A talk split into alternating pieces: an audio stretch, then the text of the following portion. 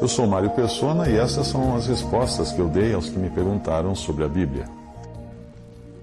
Você escreveu perguntando por que eu ataco os espíritas. Eu nunca ataquei os espíritas. Eu deixei muito claro que a nossa luta não é contra pessoas, mas contra as hostes espirituais, e você deve entender que as minhas críticas não são contra os espíritas, pessoas, ou contra o próprio Allan Kardec, mas contra as ideias do espiritismo, contra a doutrina espírita. Nem seria correto eu julgar a pessoa do Allan Kardec, mesmo porque ele pode até ter se convertido a Cristo na hora da sua morte.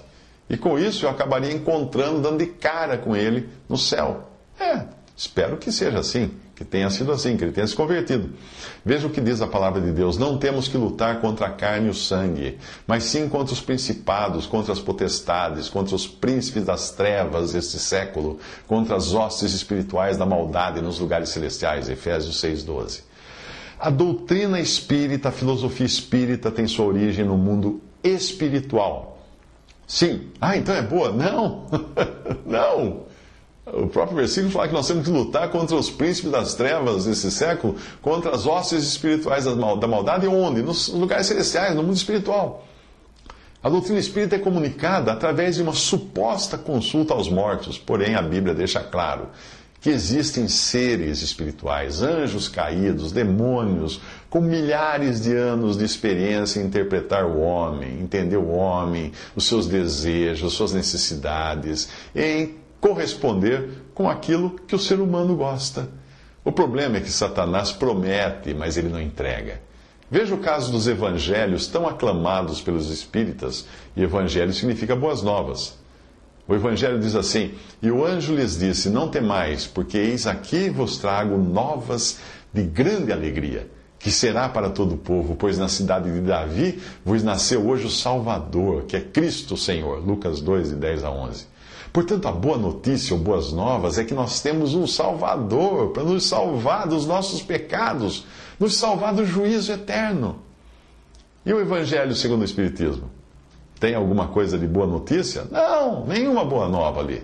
Ele lança sobre o pecador todo o fardo que Cristo nos convidou a lançar sobre ele, sobre Cristo. O Evangelho espírita pressupõe que o homem consiga fazer a expiação dos seus próprios pecados, eliminar o seu karma, ser seu próprio salvador. Será que isso são boas novas? Como seriam se não tem uma saída para o pecador?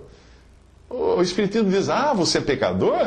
então você vai precisar reencarnar, cara, milhões de vezes, sem jamais ter a certeza de que está na primeira ou na última fase da sua reencarnação. Isso é, é boa nova para você? Mas, evidentemente, evidentemente, não é de hoje que o ser humano, no seu estado natural, gosta de acreditar que pode fazer alguma coisa. Ele adora quando alguém vem dizer isso a ele que você pode melhorar, você pode evoluir, você pode ser alguém. Com alguns reis de Israel não era diferente. Eles escolhiam somente profetas de pensamento positivo, profetas motivacionais. Veja só essa passagem. Vês, vês aqui que as palavras dos profetas, a uma voz, predizem coisas boas para o rei. Seja, pois, a tua palavra como a palavra de um deles, e fala bem. 1 Reis 22, 13, quando alguém estava chamando um profeta de Deus e querendo que ele falasse que nem os outros profetas que falavam só coisas que o rei gostava. Já era assim no passado e ficou pior agora. Por quê?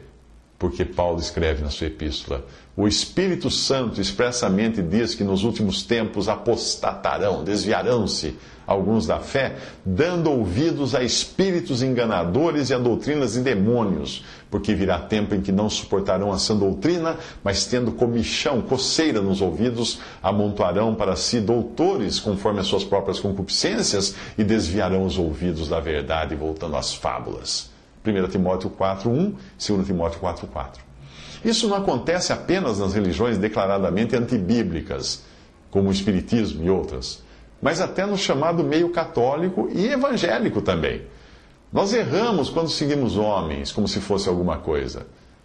O, o, o Espírito Santo fala na sua palavra: haverá, haverá homens amantes de si mesmos, tendo aparência de piedade, mas negando a eficácia dela. Destes afasta-te. Levam cativas mulheres nécias, tolas carregadas de pecados, levadas de várias concupiscências, vários desejos, que aprendem sempre, nunca podem chegar ao conhecimento da verdade. E como Janes e Jambres resistiram a Moisés, assim também estes homens resistem à verdade, sendo homens corruptos de entendimento e réprobos quanto à fé. 2 Timóteo 3, de 2 a 8. Fique sempre alerta para homens que arrebanham, cegando o juízo dos seus seguidores, prometendo realização das suas concupiscências, dos seus desejos, que podem ser desejos lícitos, como saúde, dinheiro, casamento. Homens que imitam as obras e milagres de Deus, como fizeram os magos de Faraó, Janes e Jambes. Geralmente eles têm aparência de piedade e mantêm seus templos cheios de pessoas contribuindo para sua riqueza, claro, para que eles andem sempre de jato e morem em grandes mansões.